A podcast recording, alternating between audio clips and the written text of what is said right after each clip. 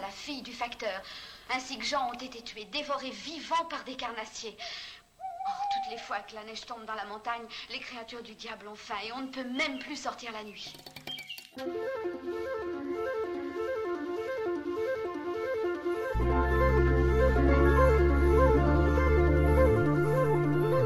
S'il y a un moment où la chouette se sent bien, c'est à la nuit tombée. La chouette est frais, c'est sûr, mais beaucoup moins que d'autres créatures nocturnes, vivant sous les vapeurs de la lune. Ce soir, nous allons parler de Jim Jarmusch, et Jarmusch, il nous montre des créatures qui, la nuit, sans un bruit, se nourrissent de poésie, de musique et de cœur, avec ou sans H, à vous de voir. Avec moi ce soir, une adoratrice des pères et des mères en ténèbres, infante de Kristen Stewart, elle rôde dans les salles obscures, là où un voile ralentit le temps, parfois l'arrête. Habituellement, elle est pendue aux lèvres des grandes toiles, mais c'est nous ce soir qui buvrons ses paroles, à grande gorgée jusqu'à ce que le sang soit caillé. Il y a quelque temps, peut-être une éternité, c'est elle la première que je suis allé voir pour rejoindre son clan. On trinqua à nos calices au cœur de la cité des papes, on trinqua à ceux qui parlent de cinéma. Salut Emeline Salut Ça va bien Emeline? Bah, Écoute, franchement, là, après cette intro, cette présentation, mes chevilles, elles ont triplé de volume. Ah bah oui, mais c'est vérité, c'est vérité. Écoute Emeline, je suis, je suis ravi que tu sois euh, ce soir dans Chouette. euh, et- Je suis ravie d'être là, euh, je- de te retrouver. Ça va me rappeler de bons souvenirs, de parler Ah. cinéma avec toi et puis de faire partie de ce podcast dont j'ai beaucoup entendu parler. Ah bah c'est chouette, dis-toi. Dis-toi que c'est chouette. Alors avant qu'on entre dans le vif du sujet de Only Lovers Left Alive, blablablu, euh, Emeline, est-ce que tu peux, euh, parce que je trouve ça exceptionnel, est-ce que tu peux nous dire quel est le sujet de, de tes études? En ce moment Alors, euh, du coup, moi, je suis en master euh, cinéma et audiovisuel à Montpellier. Euh, donc, je suis en M2 et l'année dernière, pour mon M1, j'ai fait un mémoire sur la femme vampire comme héroïne du cinéma. Et en fait, j'ai pris comme point de repère deux films. En fait, le premier date de 83, c'est Les Prédateurs de Tony Scott avec Catherine. Deneuve et Bowie et Susan Sarandon. Oui. Et le dernier, c'était euh, un film iranien qui s'appelle euh, A Girl Walks Home Alone at Night. Ouais, Voilà. ouais, ouais. Et, euh, et du coup, j'ai pris ces- ce point de repère-là temporel et j'ai analysé une dizaine de films entre 83 et 2014. Et en fait, j'ai fait des liens sociologiques entre la représentation de la femme vampire dans ces films-là et les bouleversements euh, et des évolutions sociales qu'il y avait eu, euh, notamment en termes de conditions féminines avec la contraception, la libération des mœurs et aussi les conséquences euh, plus euh, déplorables comme le sida par exemple. Donc voilà, c'était un, vraiment en quoi la femme vampire, depuis les années 80, elle a représenté une force de, une forme, une forme d'é- d'émancipation féminine qu'il y avait dans la société ou pas. Euh, Voilà, du coup, J'ai l'impression que, que les années 90, c'est un peu euh, une, euh, un moment crucial. Mais ouais, il y a eu un truc. Bah, en fait, le truc, c'est qu'il y a eu énormément de, de grands mouvements féministes dans les années 60 et 70. Tu as eu la, la- le Women's Lib aux États-Unis. Après, c'est arrivé en France. Donc, c'est là où il y a eu euh, euh, tout ce qui était contraception, avortement, qu'on a eu des grandes figures comme Simone Veil ou Gisèle Halimi qui ont porté tout ça. Voilà, il y a eu une émancipation de, de- des femmes. Et puis après, en vraiment les années 80, c'est connu pour être une période où il y a vraiment eu une libération des mœurs, où les gens sortaient, il y avait vraiment une, une liberté sexuelle euh, folle. Et malheureusement, c'est de là que- qu'est parti aussi le sida. Enfin, le sida, c'est un peu une des conséquences de ça. Voilà, et du coup, en fait, euh, j'ai choisi les prédateurs comme point de départ parce que je trouve que c'est vraiment euh, euh, le film qui représente cette rupture complète avec le, la représentation gothique du vampire. Parce que là, ça se passe à New York, ça se passe en boîte, t'as Catherine Deneuve, Eh c'est elle vraiment le, le- la- la- le personnage principal et, c'est une prédatrice qui couche avec des hommes, qui couche avec des femmes, qui va en boîte, qui et c'est complètement euh, coupé en fait avec la représentation gothique du vampire et avec la représentation ultra sexualisée ou pas du tout euh, euh, recherchée de la femme dans les films de vampires à l'époque. Parce que ça a été beaucoup une, une, créature qui a été énormément sexualisée, énormément dégradée. Et en fait, à partir des années 80, elle est beaucoup plus figure d'affirmation. Et donc voilà, j'ai un peu travaillé sur tout ça et c'était vraiment passionnant. Euh, Il y a des films, j'essaierai un peu d'en parler dans le podcast pour voir. Oui, c'est prévu. Il y aura un moment recommandation. nickel. Euh, voilà, il y a des films qui sont vraiment intéressants là-dessus. Euh, et, euh, et c'était un sujet qui m'a vraiment beaucoup plu. Cool, trop bien. Voilà. Super. Eh ben, J'espère que tu pourras nous éclairer sur des petits trucs. Voilà. oui, t'inquiète. justement, Only Lover Left Alive, parlons-en.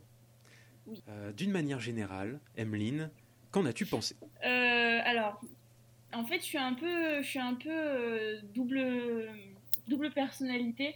Maintenant, enfin, ah. maintenant, quand je regarde un film avec des vampires, je, je le regarde différemment qu'avant, évidemment. Ah parce que du coup, je regarde le film dans son ensemble et je regarde le film dans sa manière de traiter le vampire.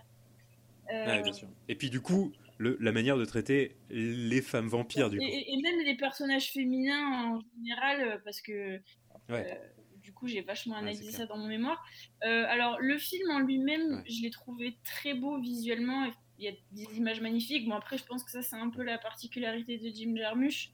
Je suis pas une, une, une très grande connaisseuse de Jim Jarmusch, mais de ce que j'ai vu et entendu, je sais que c'est un réalisateur qui fait de belles images, qui soigne beaucoup son esthétique. Hmm. Euh, j'ai trouvé les acteurs très bons. Par contre, je me pose la question de s'il existe quelqu'un de plus terrifiant que Tilda Swinton. de euh, bizarrement terrifiant parce que ah c'est magnétique limite. Ah ouais, c'est peut-être un reste de Narnia d'enfance, mais franchement, ah. elle, me fait peur quoi. Mais dans tous les films, à chaque fois je la vois, je fais oh purée merde. Elle m'a pas tant fait peur ici, tu vois. Euh, non, là ça va, mais par contre, rappelle-toi de euh, The Dead Don't Die qu'on est allé voir ensemble. Bah, bien sûr, euh, mais là, limite, c'est le même personnage. Ouais, c'est ça. Mais euh, donc, les acteurs sont très bons. Après, le, le, film, je l'ai trouvé un petit peu. Enfin, la musique, la musique est évidemment géniale. D'ailleurs, j'ai beaucoup pensé à toi, Julien, que tu te régalé. après, le film, je l'ai trouvé un petit peu longué.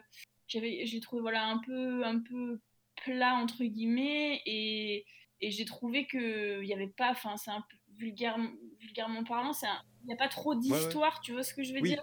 Alors, oui, voilà, ça pour le coup, c'est un trait commun à, à, tous les films de Jim Jarmusch. c'est que, voilà, il, traite. Euh, l'errance, il traite euh, comment euh, vivre dans une cité en ruine, comment, enfin, qu'est-ce qu'on se dit dans un dans un taxi la nuit, tu vois. Enfin, c'est des trucs qui reviennent tout le temps. Et puis, il traite une période de vie parce qu'au final, le film se déroule sur quelques jours, quoi. Oui, voilà, c'est souvent des, des, morceaux de vie, quoi, Jarmuche. ouais. donc, donc non, j'ai pris plaisir à le regarder. Après, ça m'a pas transcendé. Ouais. Pas un film qui m'a transcendé. J'ai pris plaisir à le regarder. Je suis contente de l'avoir vu. Et puis, visuellement parlant et, et, au niveau de la musique, c'était vraiment sympa. Après, au mm. niveau du traitement du vampire, je l'ai trouvé intéressant euh, sur plein de points. Mais euh, peut-être que tu veux y revenir plus tard. Ouais, ouais, ouais. Euh, d'abord, moi, moi j'ai trouvé justement sur le traitement du vampire. Enfin, j'ai trouvé ça. Alors, j'ai pas ta connaissance, mais. Non, mais je suis pas non plus une experte. mais en fait, ce qui m'a vachement intéressé, c'est le traitement du temps. Tu vois, le, la marque du temps. Et voir ces vampires éternels comment en fait finalement le temps euh, puisse en fait euh, marquer des gens comme ça. Euh, j'ai trouvé ça assez beau, assez poétique. Voilà, il y a une grosse. Tiens, est-ce que tu as été touché par toutes les œuvres qui, passent par là, toutes les références aux auteurs Shakespeare. Euh, ouais, ouais, après, oui, oui, après, c'est euh, c'est vrai qu'il y a énormément de références et ça, ça, nourrit vraiment le film. Et on voit que c'est un film qui est. Enfin, que ces références, elles sont là parce que c'est des, des œuvres qui passionnent euh, du coup le réalisateur et hmm. qu'il a voulu les inclure à son histoire, tout ça. Donc, c'est vrai que c'est intéressant. Après, moi, j'ai surtout adoré au niveau de la musique, quoi principalement, j'ai trouvé que la musique était. Enfin, tout ce qu'il y avait autour du rock et tout ça, c'était vraiment. Pareil, ça, c'est magnifiquement beau. Le fait que un vampire, sa seule euh, rédemption, entre guillemets, ce soit la création pour l'un, et pour l'autre, ce soit l'engrangement euh, de la connaissance euh, un maximum pour se sentir exister. Bah, en même temps, quand tu vis toute l'éternité, tu as quand même vachement de temps libre, quoi pour euh, te, te, documenter, apprendre des choses. Et donc forcément, c'est cohérent avec le fait... D'ailleurs, tu remarqueras que dans beaucoup de films de vampires, euh, les vampires sont des gens qui ont énormément de connaissances et qui ont beaucoup de, de, voilà qui s'y connaissent dans plein de choses et qui sont bons à plein de trucs parce que bah évidemment vu qu'ils ont beaucoup de temps ils, vivent pour l'éternité ben voilà. ils ont de quoi se documenter quoi et euh, justement, voilà, c'est un, un, film euh, aux multiples couches, euh, j'avais envie de dire, de, de, réalité, parce que voilà, les deux personnages principaux s'appellent Adam et Ève. Ouais. On voit au final que quatre vampires. C'est particulier, c'est un film, si on n'est pas habitué à Jim Jarmusch, qui pourra, je pense, être difficile d'approche mm. pour les amateurs de rock, de musique expérimentale, tout ça. Euh, ça pourrait être particulier. Mais quand même, je le conseille euh, vivement. Ah oui, oui, non, Mais euh, moi, ce, que j'ai aimé dans, dans, la façon de traiter le vampire, c'est qu'en fait, c'est des, des, vampires qui sont très humanisés, dans le sens que c'est des vampires qui sont un peu chiants, mais dans le sens, dans le bon sens du terme. Enfin, c'est-à-dire que, en fait, ils, ils, ils, sont déjà ils dorment. Déjà, ça, c'est quelque chose, c'est pas dans tous les films de vampires, ils dorment. La plupart du temps, c'est aussi, euh, il y a ces périodes-là de, de, stase. Euh, par exemple, dans, dans, Dracula de Bram Stoker, tout simplement, il y a des grands moments où Dracula se met en lui-même en, en stase, en presque non-vie, quoi. Dans son cercueil, pendant une grande. Mais, euh, mais ils dorment et puis ils n'ont pas une soif de sang ultra. Enfin, ils n'ont pas une soif de sang euh, vraiment, euh, enfin, ils sont pas assoiffés tout le temps, tu vois. On les voit prendre leur petit espèce de petit shot là de sang. Mm. Mm. Et ça leur suffit, en fait, ils boivent du sang pour se maintenir euh, en vie, entre guillemets. Et voilà, mais ils sont pas dans l'opulence, en fait, comme souvent les vampires ont. Tu vois, un exemple, c'est dans Entretien avec un vampire, le personnage de Vesta, où lui, c'est, il est toujours en quête de sang, en quête de sexe, il est toujours dans le, le dans le dans l'excès, dans l'excès, c'est ça. Et, il y a un personnage qui va incarner ça euh, tout à l'heure, mais oui, oui, mais mais que eux non, en fait. Enfin, je parle du couple de Adam et Eve, euh, pas du tout. Euh, et en fait, tu as l'impression qu'ils se sont, ils ont tellement, ils ont tellement l'habitude de cette vie qu'ils s'en sont accommodés. Genre, ils sont en mode bon bah il fait jour, on va se coucher. Euh, tu vois, on prend notre petit shot de sang. Enfin, tu vois, c'est c'est des vampires qui sont un peu chiants dans le sens qu'ils sont un peu enfin normaux quoi. Et, ouais mais justement euh, dans les scènes où ils prennent euh, leur shot de sang j'ai trouvé que c'était un, comme un traitement de scène d'héroïnomane de vieux héroïnomanes qui prennent leur leur dose pile ce qu'il leur faut, la, petite dose de légèreté de le moment de grâce, et hop, on retombe dans, le, dans la réalité, entre guillemets, dans la, pression. Et d'ailleurs, ça m'a fait beaucoup penser, ça me fait une transition nickel, ça m'a fait beaucoup penser à un film que j'ai analysé dans mon mémoire et que je conseille vraiment parce que c'est un des films les plus intéressants en fait de, mon corpus. C'est un film qui s'appelle The Addiction de Abel Ferreira. Euh, et en fait, c'est un. Qu'est-ce donc? C'est un film, en fait. Donc, déjà, c'est un film qui date de 95 et qui est en noir et blanc. Et en fait, c'est un film qui est intéressant parce qu'il fait le parallèle entre l'addiction à la drogue et le vampirisme. C'est-à-dire que les vampires sont traités comme. En fait, le, personnage principal, c'est une étudiante euh, qui s'appelle Kathleen et qui est mordue un soir. Euh, par une inconnue qui en fait est un vampire et qui la transforme en vampire. Et en fait, elle est vraiment, Kathleen, elle est vraiment traitée comme une, enfin, dans le, dans le film, abordée comme une junkie en fait. Hmm. Et, et, pour te dire à tel point, c'est que elle se, elle, euh, les premières fois où elle, elle, prend du sang, elle se l'injecte, euh, elle se fait des piqûres en fait. Comme tu dirais des piqûres d'héroïne quoi. Et, et c'est ultra intéressant euh, ce, voilà, ce parallèle entre drogue et, et l'addiction au sang. Que voilà, elle, et pour le coup, elle, c'est pas, elle prend sa dose et basta, c'est qu'elle a toujours besoin de plus, de plus, de plus, de plus, et elle a vraiment une apparence dépravée de, de junkie. Et c'est un film comme Les Prédateurs qui se passe à New York, dans des quartiers un peu chelous de New York, tu vois, un peu underground des années 90 où il y avait beaucoup de drogue, tout ça. Et c'est vraiment là-dedans, et elle, bah, sa drogue, c'est le sang. Et, euh, et du coup, le, voilà, ce, les plans, quand il, dans, dans Only Lovers Afterlife, quand euh, ils font des, justement les gros plans sur euh, les visages des vampires qui tombent en arrière quand ils ont eu leur dose de, sang. Ça m'a vraiment fait penser à, la, voilà, à The Addiction et au, côté euh, le sang, c'est une drogue, quoi. Cool, intéressant ça, tu vois. Mais pour le coup, je conseille vraiment le film de Ferreira parce qu'il est très intéressant et puis le, euh, le fait qu'il soit filmé en noir et blanc, ça donne vraiment un côté, un côté différent au sang C'est-à-dire qu'il y a une Hmm. scène, euh, une espèce de scène d'orgie où en fait il y a plein d'humains et plein de vampires et en fait les Ouais. vampires en fait se sautent sur les humains, il est mort, il y a du sang partout, ils ont du sang qui dégouline de la bouche, mais en fait Ouais, ouais. étant donné que c'est en noir et blanc, ça te donne plus euh, voir la consistance que la couleur du sang. D'accord, oui, Ça une apparence quoi, euh, grasse et, qui dégouline dégueu. Ouais, c'est voilà. super intéressant. Le sang est un tissu d'ailleurs, voilà. Euh, c'est vrai. Euh, avant de passer à la suite, Emeline, est-ce que ça te dit qu'on écoute un morceau de musique Oui. Là, comme ça? Tu nous as amené euh, trois morceaux Yes. euh, de ta sélection que je vais découvrir avec les auditeurs. Quel est le premier morceau que tu voulais euh, nous passer? Alors le premier morceau, c'est un morceau qui est dans du coup dans Les Prédateurs, dans le film dont j'ai parlé tout à l'heure. D'accord. Et en fait, c'est un morceau qui s'appelle Bella Lugosi's Dead. Euh, et en fait, euh, je l'ai choisi parce que donc c'est le dans la scène d'ouverture de- des Prédateurs. Ça se passe en boîte de nuit et on a Bowie et Catherine Deneuve qui dansent en fait sur cette musique. Et en fait, j'ai choisi cette musique parce que, euh, comme je te disais tout à l'heure, euh, pour moi, Les Prédateurs, c'est vraiment le film qui marque la rupture avec la représentation gothique et traditionnelle du vampire. Et, et je trouve que du coup, le film de Jarmusch va dans cette lignée-là de, du renouveau, la représentation du vampire.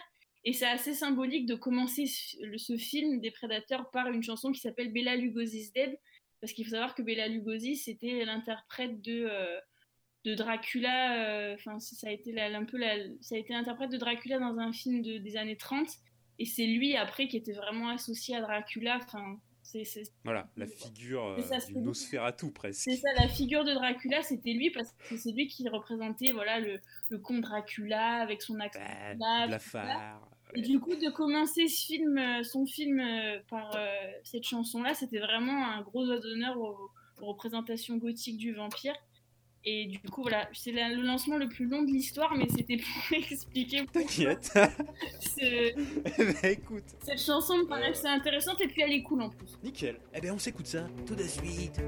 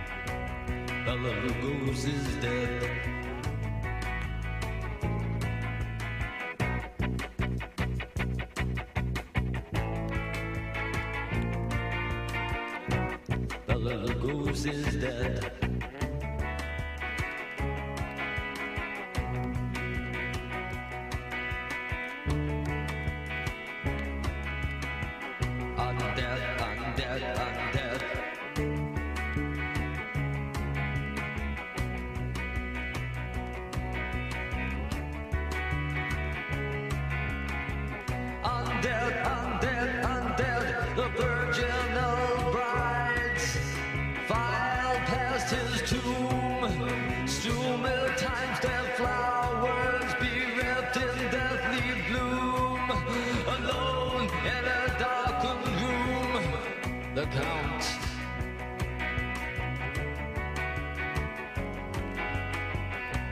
Bella Lugos is dead. Bella Lugos is dead.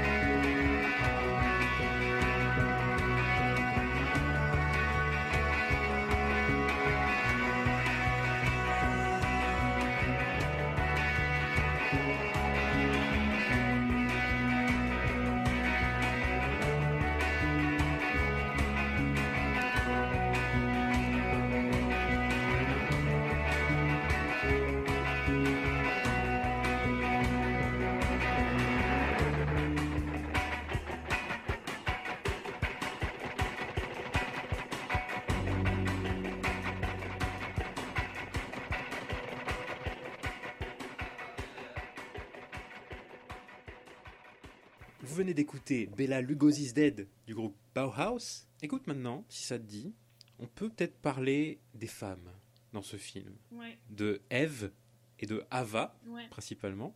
Euh, parce que pour resituer, nous avons Adam et Ève qui euh, Ouais. vont se rejoindre chez Adam. Nous avons Shakespeare, enfin Hawthorne, euh, de son vrai nom, qui vit euh, à Tanger, enfin avec euh, Ève. Et nous avons, si je dis pas de bêtises, la petite sœur d'Ève qui va retrouver la trace d'Adam et Ève euh, à Détroit, ville où habite euh, Jack White, mais bon, ça, Ouais. par le biais des rêves d'ailleurs. C'est mentionné, mais on creuse pas cet aspect-là, mais j'ai trouvé ça très beau. Que Ava les retrouve par le rêve, c'est beau. Et Ava, justement, on en parlait, c'est un petit peu la figure de la vampire adolescente, passionnée mais fois mille, et qui justement n'arrive pas à maîtriser ses pulsions, entre guillemets, et, euh, et, et fout un peu le foutoir euh, là-dedans. Euh, Qu'est-ce que t'as pensé, toi, de Eve et de Ava? Euh, alors, Eve, j'ai trouvé que c'était pour le coup vraiment le personnage principal dans le sens que c'est vraiment elle qui mène l'histoire, je trouve, parce que c'est Ouais. elle qui décide en fait. C'est elle qui décide de venir à Détroit, c'est elle qui décide de repartir à Tanger, Oui. c'est elle qui. Enfin, c'est vraiment elle qui prend les décisions tout le temps. C'est clair. Si, sans elle, Adam euh, serait resté en position fétale Ah, chez lui à dire Oh non, mon Dieu, la vie est il nulle. dépérit seul avec ses guitares et c'est elle qui Voilà. prend les décisions quoi. Donc pour le coup, Ouais. elle, euh, je les trouve, enfin, c'est peut-être pas celle qui apparaît le plus en- à l'écran en termes de temps, Euh, mais dé- déjà le début c'est plus centré sur euh, sur Adam, mais je trouve que c'est vraiment elle le personnage euh, principal dans le sens que c'est elle qui prend toutes les décisions et le film va vraiment se construire en fonction de ses décisions à elle c'est naturel et puis c'est leur dynamique de couple. Alors on pourrait vulgairement dire que c'est elle qui porte la culotte. Bon après ça chacun, chacun a sa propre interprétation, mais mais voilà. Et j'ai trouvé ça bien de voir pour le coup, enfin euh, un personnage féminin, alors vampire ou pas, qui, qui soit vraiment elle maîtresse des décisions euh, et elle c'est pas elle lui impose des choses, c'est qu'elle prend des initiatives en fait. Ouais. Et donc c'est intéressant. Et après, Ava, euh, bah, alors pour le coup, comme je disais tout, tout à l'heure, euh, Adam et Ève, ils sont, euh, c'est des vampires un peu chiants dans le sens qu'ils sont habitués à leur vie et qui s'accommodent de- du minimum. voilà. Et elle, pour le coup, c'est vraiment la représentation de l'inverse. Ouais. Et c'est pour ça qu'en fait, quand les deux mondes se rejoignent, ça passe pas du tout. Surtout avec Adam. Euh, et j'ai trouvé que ça c'était bien joué. Alors j'avoue que sur le coup j'ai pas trop compris l'intérêt qu'avait le personnage de Ava, mais c'est après en réfléchissant que je me suis dit qu'elle avait voilà ce, ce- son intérêt en fait c'était de représenter la vie que Adam et Ève refusent d'avoir ou, ou sur laquelle Oui, voilà. ils y un trait av- av- avec les années quoi. Ouais, c'est ça, pour moi, Adam et Ève, ils sont en période de survie. Euh, Ouais c'est ça. entourés de clairement. tous ces zombies, comme ils les appellent, donc les humains, les Ouais. zombies. Et euh, Ava, pour le coup, c'est euh, la spontanéité, c'est euh, la vie, entre guillemets, voilà, poussée à son paroxysme. Et, et donc, c'est elle qui, justement, à mon avis, déclenche la fin. Oui, ou- oui, oui, oui. Et puis, et puis non, non, elle, et puis elle a vraiment ce côté enfantin. Et, euh, et pour le coup, euh, euh, euh, du coup, Eve a vraiment un côté euh, très protecteur, voire même ma- maternel, au point qu'on on dirait plus que c'est leur fille que la, la sœur de Eve. Oui, c'est ça. je trouve. Au bout d'un moment, elle commence euh, limite à les appeler papa et maman. Ouais, et, et parce que, il y a plein de scènes comme ça. C'est-à-dire qu'exemple, quand ils sont en train de dormir et qu'elle toque à leur pote et qu'elle s'incruste dans, Mm. dans le lit, tu vois, c'est un peu un truc que ferait un gamin. Tu vois, le gamin, quand il veut se lever et qu'il a, il a envie que ses parents se réveillent, bah, il va dans leur chambre et allez, hop, on, on- se réveille, tu vois, et ça fait un peu ça. Et puis son côté capricieux de je veux, euh, je veux euh, écouter de la musique, je veux ci, je Ouais. veux ça, je veux machin. Et, euh, et pour le coup, c'est vraiment l'antipode de, de Adam qui, lui, il en a plein d'eau de, de sa vie et il en, enfin, subit vraiment tout. ouais, voilà. Et, et elle, elle est là et elle arrive avec, euh, avec euh, sa, sa, sa bonne humeur euh, ultra excessive et dérangeante et Oui. ça le saoule, quoi. C'est presque, ça en devient louche parce qu'on est habitué. En fait, quand Ava arrive, c'est euh, la deuxième moitié du film, euh, presque le deuxième tiers, et c'est euh, une perturbation pour, pour le spectateur limite parce que on est habitué à, à cette vie lente, vraiment dure, ce rapport au temps où on, on courbe les chines pour chaque jour, chaque- enfin chaque nuit endurée, et d'un coup, on a Ava qui, qui voit pas du tout euh, la vie euh, comme euh, Adam et Ève. Ouais, c'est ça, c'est que, que le, rythme est, super lent et en fait, quand elle arrive, elle casse complètement la lenteur du rythme et elle arrive à mener d'un coup, elle rentre et elle arrive à, elle emmène un- avec elle un, gros choc en fait dans le film et, et ce qui va créer du coup les seuls entre guillemets rebondissements qu'il y a dans le film, c'est quand elle est là quoi. Voilà. Et ce qui, ce qui est ouf, c'est que Ava, on ne sait pas d'où elle vient, si elle est euh, franche ou pas. Du coup, on est quand même très suspicieux d'elle. Euh, Ouais. Du coup, il y a beaucoup d'ambiguïté. Est-ce que elle est dans la mouise? Est-ce qu'elle a des ennemis? Est-ce qu'elle est là parce qu'elle fuit quelque chose? Est-ce que hum, c'est quelqu'un qui justement euh, passe d'un vampire à l'autre pour euh, détruire euh, la vie des gens? Enfin, on se, on se demande beaucoup de choses, quoi. Ouais, c'est vrai qu'on n'arrive pas à la cerner, on n'arrive pas à cerner ce personnage. C'est que moi, je me suis rendu compte en, au visionnage de film que, évidemment, je la détestais parce que j'étais complètement du côté euh, d'Adam et Ève.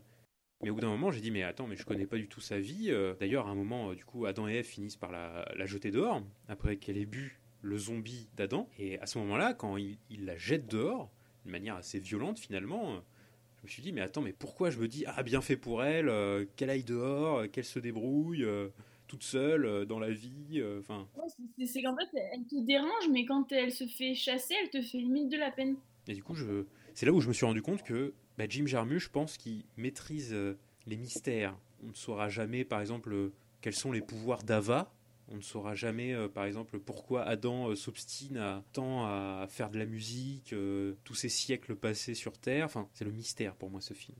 Et justement, là, les, les- pour moi, les plus belles scènes de flottement qui est dans ce film, c'est les scènes où on écoute de la musique.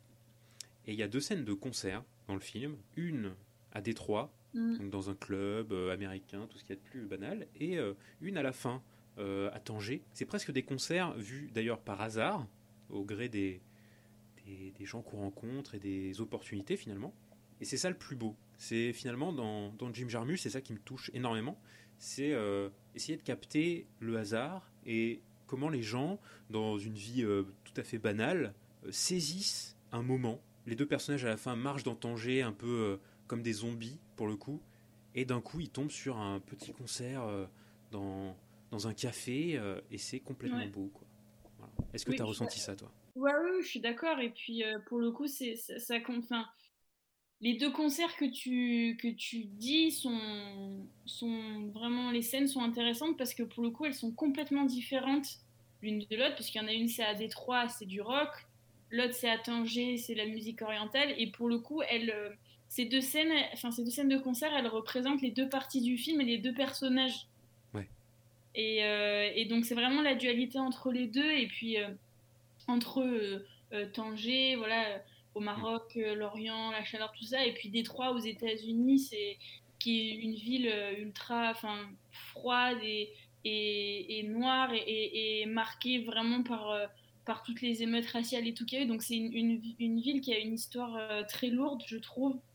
Et, euh, et du coup, voilà, d'avoir euh, un vampire dans chacune de ces villes. En plus, comme on disait tout à l'heure, c'est deux vampires qui, ne, qui sont différents en soi dans leur personnalité. Ouais. Euh, et d'avoir du coup ces deux scènes de concert qui se rattachent chacune à une partie du film, j'ai trouvé que c'était intéressant plus que de faire par exemple deux scènes de concert à Détroit, tu vois. Voilà. Et justement, on n'en a pas trop parlé jusqu'ici, mais effectivement, il y a, il y a cet aspect de dualité qui, euh, qui, qui balaye tout, euh, le, noir et le blanc, euh, Adam et Ève, euh, enfin Tanger Détroit, enfin c'est toujours des doubles quoi. Et moi j'ai pensé, on voit tout le temps Jim Jarmusch, les cheveux blancs, en épi, avec des lunettes noires. Et finalement, est-ce qu'il n'a pas dépeint Adam et Ève à son image? Voilà. Ouais, peut-être Mais d'ailleurs, ce qui je sais pas si ça t'a sauté aussi aux yeux, mais euh, Adam et Ève, pour le coup, leur différence, elle se voit aussi dans les couleurs qui les représentent. C'est-à-dire Ouais, que Adam oui, est tout le temps habillé en noir, il a les cheveux noirs, et Ève est tout le temps habillée dans, les, dans des couleurs claires et elle a les cheveux blancs. Ouais. Et quand ils sont l'un et l'autre euh, côte à côte, ça fait vraiment euh, limite un espèce de yin et de yang, quoi. Ouais, voilà. Et, Et, justement, euh, c'est c'est ça qui est beau, c'est que tout le but du film, c'est de les, les rassembler C'est ça. euh, voilà, et de voir si en découle. euh, Chacun représente vraiment une partie du film à sa façon. avec euh, les couleurs, la personnalité, la ville qui lui est, qui lui est propre. Et du coup, c'est oui, assez intéressant de voir à quel point ils sont dissociés, mais à la fois euh, vraiment liés très fortement. Quoi. J'ai des amis euh, pour qui ça ne plaît pas du tout cet aspect-là de Jim Jarmusch qui, qui joue sur des concepts d'apparence très simples, très bah, comme Patterson ou, d'autres, hein, avec des conversations simples, avec des concepts voilà, qu'on comp- que tout le monde comprend. Adam, Ève, noir, blanc, point. Ça, ça, ça en dérange euh, pas mal, figure-toi. Voilà. Ah bon? Non, moi je trouve ça cool parce que c'est recherché.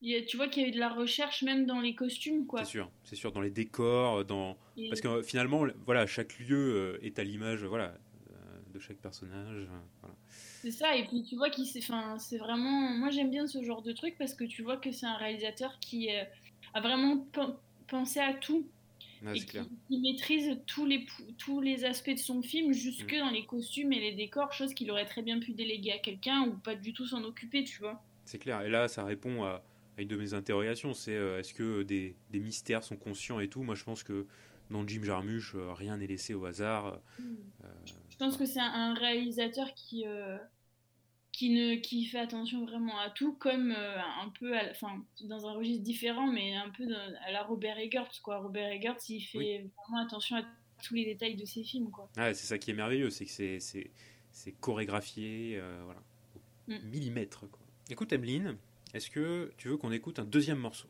Oui, et d'ailleurs, c'est le moment parfait pour écouter ce morceau, parce que c'est le morceau de la scène de concert à Tanger. Oui Trop bien Du coup, c'est une chanson qui s'appelle Hal et qui est écrite par, enfin, qui est interprétée dans la vie et dans le film par une chanteuse qui s'appelle Yasmine Hamdan. Et en fait, j'ai choisi cette musique parce que je trouve la scène absolument magnifique et, et la musique, la chanson aussi très belle. Donc euh, voilà, profitez.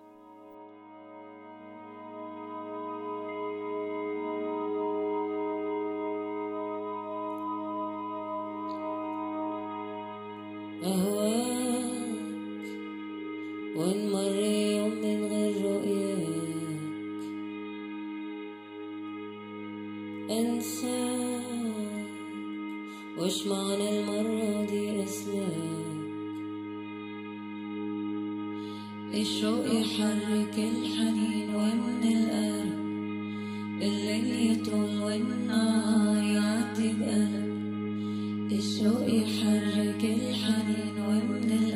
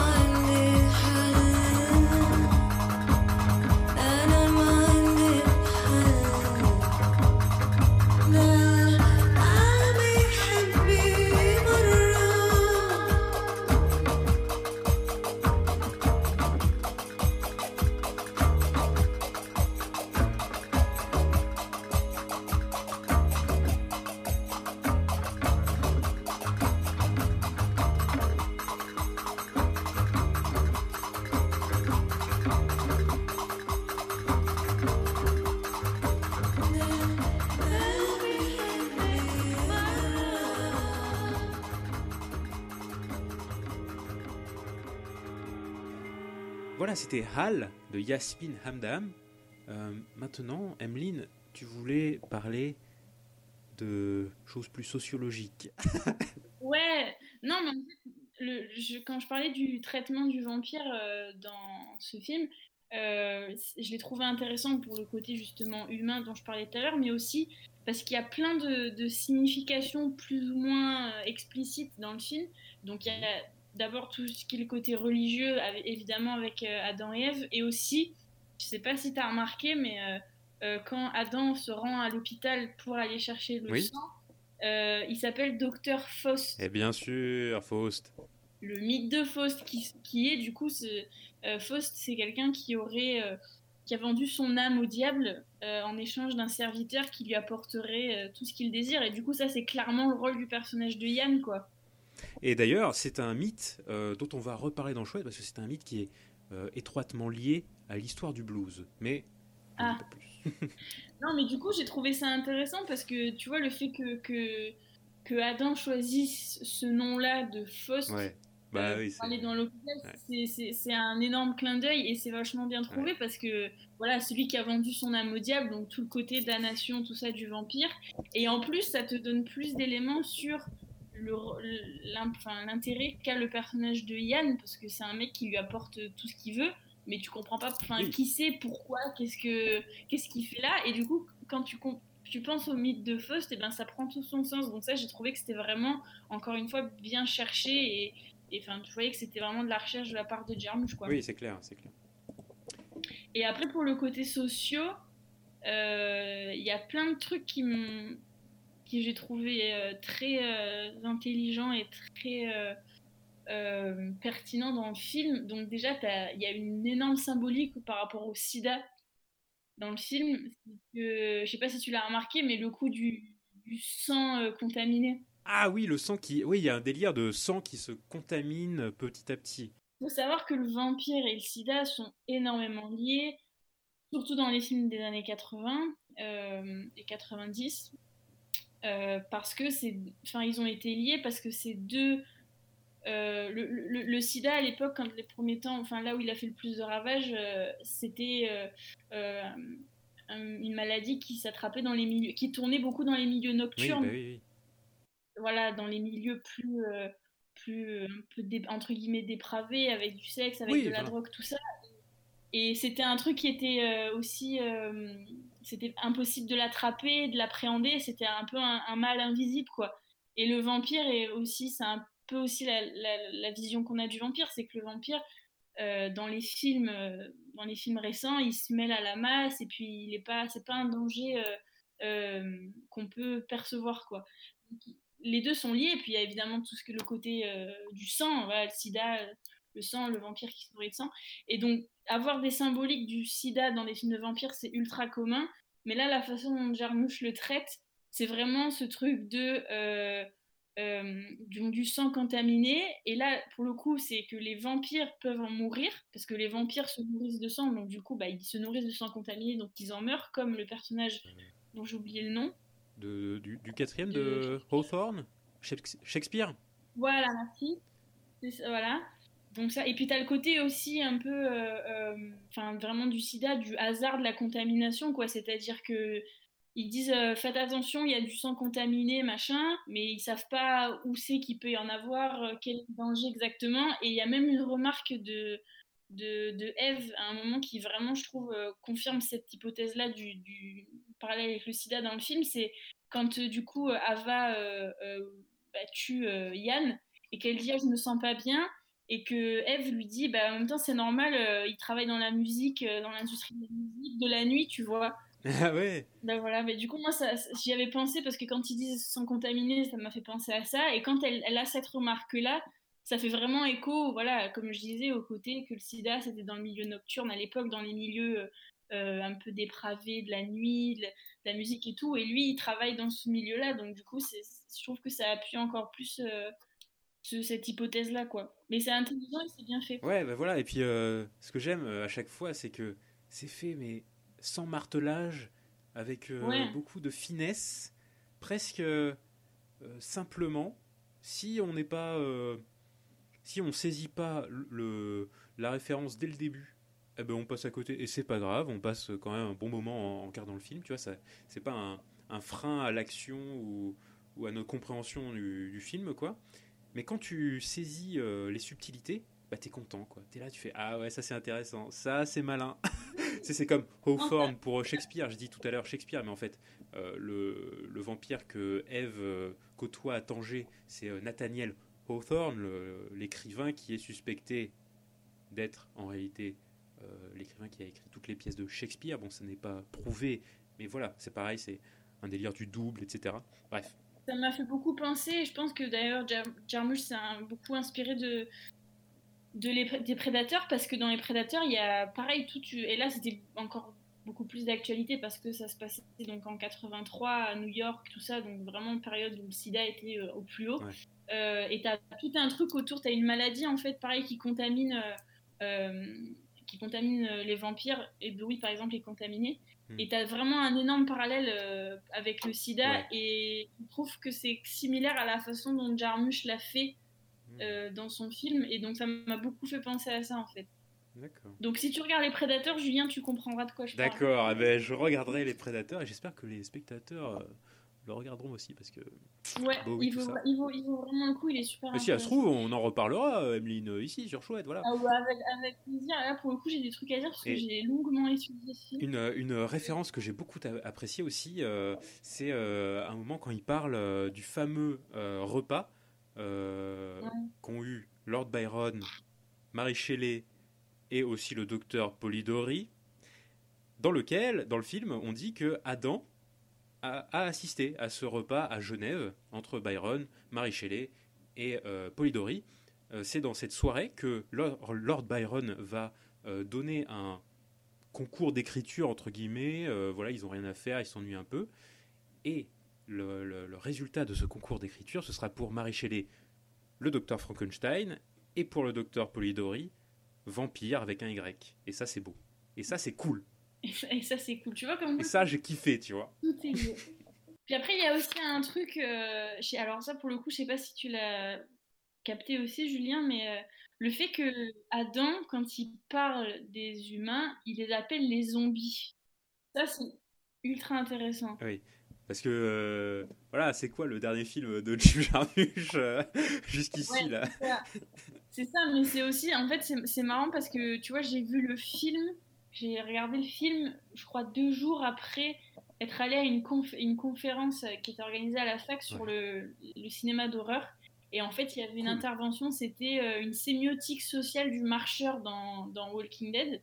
Yes, ok. Et en fait, euh, du coup, l'intervenante expliquait qu'elle avait fait une enquête auprès de ses étudiants et on leur avait demandé ce qu'ils pensaient que le marcheur euh, représentait dans Walking Dead. Et en fait, il y a eu énormément d'interprétations et la, la- celle qui est le plus ressortie, c'est le fait que le marcheur, il représente euh, vraiment l'aliénation de la société de masse et de, de Oui. la masse et de la société de consommation et le fait qu'on soit tous à déambuler sur nos téléphones, euh, tu vois, comme des zombies sans regarder Voilà. vraiment où on va. Et du coup, quand le fait, Ouais. donc j'ai j'ai vu cette conférence et deux jours après j'ai vu le film et ça a fait vachement écho parce qu'en fait, tu te rends... Adam, il le dit quand il parle des zombies, il le dit d'une façon ultra péjorative et en mode méprisant des humains et en mode les zombies, genre ce- cette masse, tu vois, c'est c'est c'est- c'est- c'est sous merde, c'est tu vois ces gens-là qui Oui, ces gens qui n'ont pas finalement de but et qui ne profitent pas. euh, tu sais, j'ai l'impression du temps qu'ils ont, quoi. Du temps euh, ça. compté qu'ils ont. Exactement Ouais. Alors que le- du coup, c'est lui-même le mort-vivant, finalement, euh, par définition. Et c'est lui aussi qui crée de la musique spécialement pour faire danser les gens. Tu sais, il y a un moment où euh, Ouais. euh, Eve parle de, euh, de la musique d'Adam et que finalement, sa musique, elle fait bouger les gens d'une manière merveilleuse et ils les font vivre de manière très belle. Et il y a cette scène à la fin du concert à Détroit où le bar euh, passe la musique d'Adam et où les gens se mettent à, à danser merveilleusement, de, tu sais, en- au ralenti et de manière, euh, tu vois, sensuelle, mais en même temps, euh, tu vois, poétique et tout. Et ouais, c'est c'est merveilleux ce genre de choses, ce, ce genre de parallèle où euh, finalement, euh, d'un concept tout bête de zombie, tu peux faire des rapprochements avec plein d'autres choses dans le film et, dérouler. euh, Ça, Euh, veut dire beaucoup, beaucoup de choses, Ouais. et surtout quand tu vois le mépris qu'a Adam pour les êtres humains.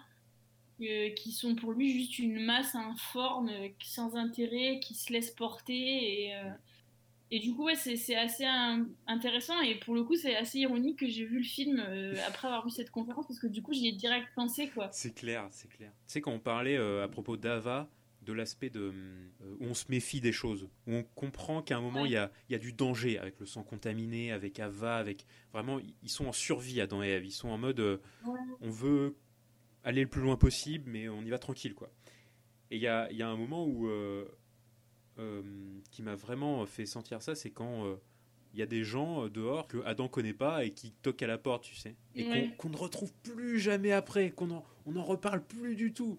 Et, et finalement, on, limite, on, on saura jamais qui c'était ces gens. Pourquoi ils savaient qu'il y avait Adam qui dormait là Euh, Qu'est-ce que voilà Est-ce que c'est euh, euh, le zombie d'Adam qui, euh, enfin Yann qui euh, qui a vendu la mèche? Est-ce que on sait pas, tu vois Et ça, tu vois, genre c'est ce petit, ce genre de petit truc qui qui emmène le doute et finalement.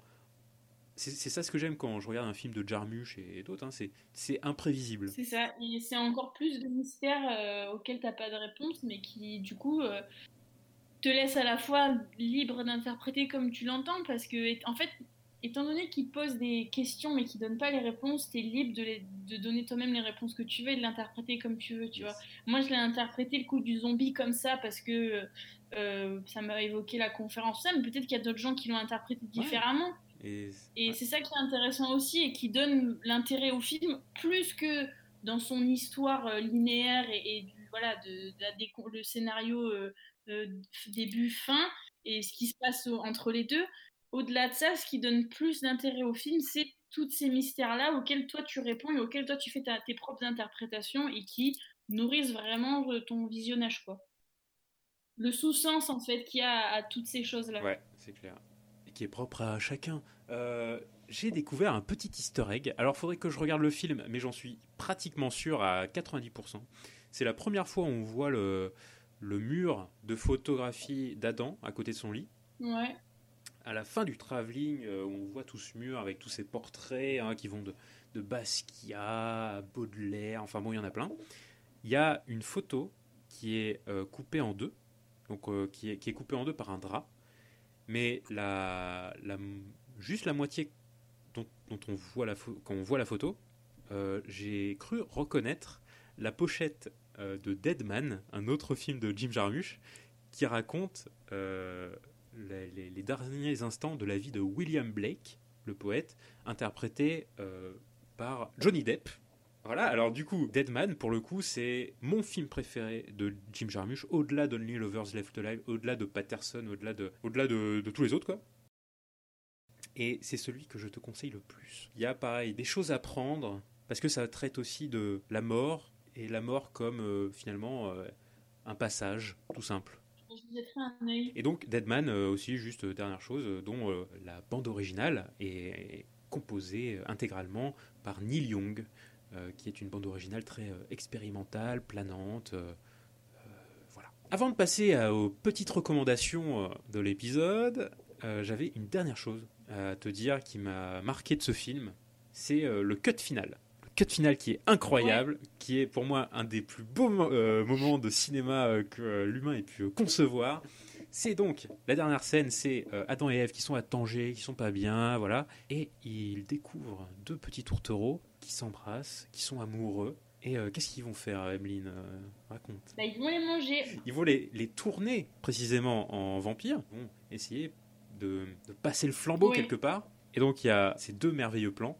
On voit juste les deux humains, entre guillemets, qui finissent de s'embrasser et qui regardent les deux personnes qui s'approchent d'eux. Et Adam et Ève qui, euh, qui juste découvrent leurs dents et hop, cut. Non, c'est vrai, vrai qu'il est, assez. Puis c'est un plan qui fait, qui fait sourire parce que il, il, est, c'est assez marrant que ça se finisse sur leur tête à eux qui sont en train d'ouvrir la bouche et pour montrer leurs dents et tu comprends qu'ils vont les, ils vont les mordre. Mais je veux dire, le, le fait de couper là, c'est assez drôle parce qu'ils sont en train de, de retrousser leur, leur, euh, leur lèvre supérieure et clac, ça coupe et du coup ils sont pas à leur avantage quoi. Et justement, j'avais euh, j'avais une petite interprétation là-dessus. C'est que quand on voit ce plan, c'est un plan euh, en contre-plongée, donc on, comme si on était à la place des deux, des deux humains. Et pour moi, le fait que ça cut aussi rapidement, c'est que ce plan symbolise en fait euh, les derniers instants de vie des deux tourtereaux. Après, ça cut et on passe à autre chose, Ouais. tu vois. Genre, on- ils ils changent de vie carrément, tu vois. Genre, c'est les derniers, euh, ouais, c'est les derniers euh, souvenirs de leur vie de mortel, quoi. C'est un peu, voilà, l'interprétation que j'en ai. Euh, Bon, Finir ta vie avec euh, Tilda Swinton qui, monte ses dents, ça doit pas être. Avant de partir et d'écouter un dernier morceau de, de ton choix, Emeline, euh, parce que le, le temps passe, est-ce que tu aurais des petites recommandations pour les mordus qui nous écoutent Oui, et qui seraient intéressés pour creuser le vampire ou la femme vampire dans les arts? Alors, oui. euh, donc dans mon mémoire, j'ai parlé de 10 films. Euh, mais je vais pas vous recommander les 10 parce que je... il y en a qui ne sont pas forcément très intéressants. Euh, mais si j'en avais trois à vous conseiller, Ouais. Ce serait donc Les Prédateurs, dont j'ai beaucoup parlé, de Tony Scott, sorti en 83 pour tout l'aspect sociologique, euh, vampirique, condition de la femme, euh, euh, que- comment le corps... De quoi, pardon? Non, non, est- est-ce que finalement l'aspect. Euh, est-ce que le traitement des icônes est intéressant Ouais, et puis, et puis, et puis le casting, quoi. Enfin, Bowie, Catherine Deneuve, Suzanne Sarandon, il y a une Voilà, scène c'est pour ça. une scène d'amour entre euh, Catherine Deneuve et Suzanne Sarandon qui est magnifique avec euh, une musique classique en fond dont j'ai oublié le nom, le bal des fleurs ou un truc du style là, euh, qui est une, une musique magnifique. Et et, enfin la façon dont il filme le corps des femmes, même si c'est un corps nu, tout ça, Tony Scott c'est ultra euh, pudique et pas du tout du tout instrumentalisé ou à des fins ou Ouais. à des fins fantasmatiques. Donc du coup ça c'est super cool. Puis pour tout l'aspect, euh, tout ce qui veut dire en fait ce film aussi d'un point de vue cinématographique sur le traitement du vampire. Donc les prédateurs à voir. Et puis toute la musique, Julien, tu t'en doutes, années 80, du rock, Oui. oui, euh, Bauhaus. Donc euh, voilà, je te laisse. et moi j'attends, justement, j'attends un film de vampire qui se passe dans les milieux funk, avec des vampires noirs qui dansent sur de la funk, qui sont musiciens de funk. Et ça, ce serait cool. Euh, après, le deuxième film que je recommande, c'est donc The Addiction, dont j'ai aussi parlé, de Abel Ferreira, euh, parce que c'est un film euh, intéressant, euh, que le noir et blanc, pour le coup, c'est vraiment un noir et blanc dégueu, un peu comme dans The Lighthouse, mais, Ouais, mais qui, Avec de la texture, quoi. ouais, voilà, qui apporte vraiment un truc au film. Euh, donc voilà, puis bon, Ferreira, c'est un, un réel euh, aussi un peu de la même cam que Jarmusch, quoi. C'est des, des mecs qui font des films vraiment intéressants et, euh, et, et travaillés et recherchés. Et le dernier film que je recommande, c'est donc le film A Girl Walks Alone at Night. Yes. Parce que celui-là, pour le coup, il est vraiment fort. Et, et le, en fait, pour ceux qui ne connaissent pas, pour faire un petit résumé en une ou deux phrases de film, Vas-y. c'est une femme vampire qui porte un tchador et qui déambule en fait dans une ville iranienne fictive qui s'appelle Batieti où il y a que des criminels. euh, c'est une ville qui est rongée par le crime et en fait elle, elle se balade dans la ville et elle tue des criminels, mais elle les fracasse, tu vois. Et faire un film en Iran sur une femme avec un tchador qui déglingue des criminels, je trouve ça super fort. Et, Yes. et puis le fait qu'elle soit avec son tchador, c'est ultra euh, euh, symbolique parce que c'est pour le coup l'instrument même de l'oppression patriarcale qu'il y a en Iran avec la charia, tout ça, qui se retourne contre le patriarcat lui-même parce que c'est grâce à ce tchador qu'elle va se fondre dans la masse et qu'elle va pouvoir approcher ses victimes et les fracasser, quoi. Ah là là, incroyable. Et du coup, pour tout la, la- la portée vraiment politique euh, du film, euh, il faut vraiment le voir. Et en plus, euh, c'est une femme en plus qui l'a réalisé, c'est une réalisatrice qui s'appelle Anna Lilia Mirpour. C'est merveilleux. Mais oui. Incroyable. Ouais. Et, et donc voilà, enfin, vraiment ce film il représente quelque chose et c'est pour ça que dans mon mémoire j'ai aimé le fait que de, de commencer avec les, prédat- avec, les prédateurs et de finir Mm. avec celui-là parce que je trouvais que ça bouclait bien la boucle. C'est clair. Et, clair. euh, et voilà, donc vraiment celui-là je le conseille aussi. Et euh, Trop bien. Ouais, vraiment, euh, je sais pas, tu l'as vu toi Julien? Euh, ça fait très très longtemps. Je l'avais découvert euh, grâce au Fossoyeur de films, euh, figure-toi. Mais il y a, Ouais. il y a, y a longtemps. Hein. Euh, toutes les références justement seront euh, en description de l'épisode, bien sûr. Bien Moi, j'avais juste une petite recommandation euh, pour toi, Emeline, et pour euh, les Ah. auditeurs. C'est une BD Ah. C'est une BD de Johan Sfar, euh, qui a écrit euh, Le chat du rabbin, euh, plein d'autres choses, et qui a fait cette BD toute mignonne, toute jolie, qui s'appelle Aspirine, en deux volumes, je crois. Et Aspirine, ça parle d'un petit gars, d'un petit ado, ouais, il est un peu paumé, il joue au jeu de rôle, enfin voilà. Et à un moment, il va faire la rencontre d'Aspirine, une, une ado de son âge qui est vampire. Et euh, ça va être leur relation et la découverte de la famille d'Aspirine. Et de comment ces vampires conçoivent, euh, pareil, la vie, euh, tout ça. Et ils vont avoir toute une tripotée d'aventures dans Paris. Et c'est trop marrant, c'est très attendrissant. Et je te la conseille vivement. Voilà, Aspirine. J'ai peut-être une autre recommandation. Ah, dis-nous euh, d'un autre film qui s'appelle Morse. Ah, mais euh, ça me dit un truc, ça. C'est un film suédois. Ouais, ouais, ça me dit un truc. Euh, le film- Ah oui, c'est pas la scène. Attends, attends, c'est pas la scène avec, euh, tu sais, avec la, la piscine où il y a un doigt qui tombe là? Oui, Ouais. mais, euh, je crois que le titre anglais c'est euh, Let the Right One In ou un truc du style. Et en fait, alors Morse, ça se passe en Suède. euh, c'est réalisé par un, un réalisateur qui s'appelle Thomas Alfredson. Et en fait, ça suit. Les deux personnages principaux sont des enfants en fait. Il y a du coup Ouais. Oscar, qui est un petit garçon qui se fait harceler, en- à l'école. Et en fait, il va rencontrer une, une petite fille de son âge qui s'appelle Ellie. Et en fait, euh, Ellie, c'est une vampire. Et, euh, et en fait, c'est un personnage qui est ultra énigmatique parce qu'au final, on ne sait pas si c'est vraiment une fille ou si c'est un garçon qui aurait été castré. Ok. Euh, et en fait, du coup, ils vont, ils vont tomber amoureux tous les deux. Ah, et pour le coup, ils sont vraiment opposés parce que Oscar, c'est vraiment.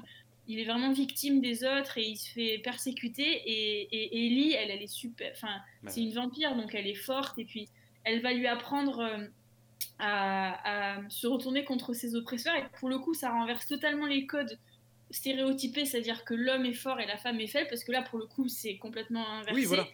Bah, c'est ouf Et que t'en parles parce que c'est ça, ça va parfaitement avec aspirine. Hein, c'est Ouais, ouais, et puis, euh, et puis euh, le... mais c'est pour ça, c'est en t'entendant parler de ça que j'ai pensé. Et puis, et puis euh, vraiment, ce que j'ai adoré dans Morse, c'est la pureté avec laquelle il traite les, vamp- le- le- et avec laquelle il traite une relation entre un vampire et un humain. Parce que normalement, le vampire, c'est une créature, mais ça, que ce soit les femmes ou les hommes, parce que Dracula, Oui. c'est pareil, qui a une Oui. dimension ultra sexuelle. oui, Il y a sûr. vraiment ouais. tout ce côté érotique qui a toujours été rattaché au vampire avec la morsure dans le cou. euh, Et puis euh, Dracula, il, il a euh, toujours trois, trois euh, vampires entre guillemets euh, gardés en captivité euh, chez lui Ouais. euh, pour. C'est ça, voilà. mais même quand tu prends, quand tu prends juste le Coppola, enfin, c'est c'est Oui, voilà. un film qui, Ça- qui, qui- voilà. qui est bourré de sexe, quoi. Et en Ah, fait. Morse, pas du tout. C'est ça. Et en fait, Morse, pas du tout. C'est un film qui traite une, avec une pureté et une fragilité incroyable le vampire et, et surtout qui traite. En fait, le film te pose. la- Tu sais pas si Ellie c'est une fille ou si c'est un garçon. Ouais. Et en fait, donc, et au final, tu t'en fous, et Oscar s'en fout complètement. Ouais. Et le film, c'est pas une histoire d'amour entre une, fan- une vampire et un humain, c'est une histoire d'amour, point barre. Et t'as pas besoin Ouais. de savoir Ah. si Ellie est un garçon ou une fille. Et Oscar n'a pas besoin non plus de savoir, tu vois. Putain, ça c'est merveilleux ça. Ouais, et en plus, ça se passe dans un petit village en Suède où il neige, où rien qu'en regardant le film, t'as froid parce que tu vois qu'il doit faire moins, moins 50 dans ce Ouais, pays. Euh, et non, pour le coup, Morse aussi, je le conseille parce que c'est un traitement complètement différent du vampire et le fait de, de passer aussi par le côté de, le- de l'enfant, en fait, de, Mm. de la personne euh, du vampire, en fait, coincée dans le corps d'un enfant. C'est un peu aussi le cas dans Entretien avec un vampire, avec le personnage de, Kirsten Dunst. C'est que Oui. c'est une personne qui évolue euh, à l'intérieur, mais qui n'évolue pas physiquement. Elle reste coincée dans le corps d'un enfant. Et ça, c'est aussi ultra complexe. Et du coup, oui, Morse aussi, je le conseille parce qu'il est, euh, il aborde plein de thèmes qui sont intéressants et qui poussent à la réflexion et qui sont assez innovants, quoi. Trop bien. Super. Euh, Voilà. Sur ce, Emeline, il va falloir qu'on se laisse. Hein. Avec quel morceau va-t-on se laisser? Alors, on va Dis. se laisser avec un morceau qui s'appelle Death et qui est euh, du groupe euh, White Lies. Et en fait, c'est un morceau qui est dans, dans le film A Girl Walks Home Alone at Night. Alors, euh, je l'ai choisi parce que je trouve ce morceau super cool, que ça me donnait l'occasion de parler de ce film et que c'est un morceau de rock et que du coup, il, se. Il va complètement avec l'esprit de, de Only Lover Left Alive. Donc voilà. Trop bien.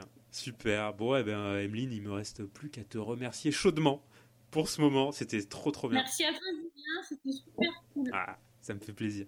Euh, j'espère que justement, tu repasseras euh, très vite par ici c'est toujours un plaisir de parler Sinoche avec toi. Ouais, bah avec toi aussi et avec grand plaisir. Euh, quand tu veux, euh, tu m'envoies un message et on se refait un podcast. Trop bien. Bah sur ce, des bisous. À la prochaine. Ciao, ciao. À la prochaine.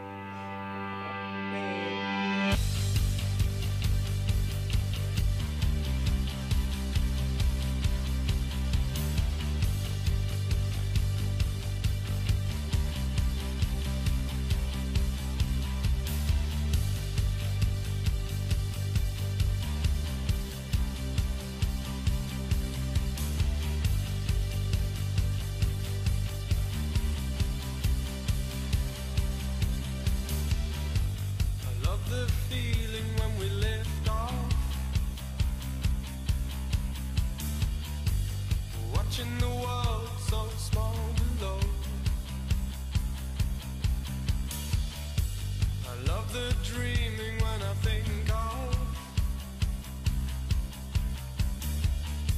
the safety in the clouds.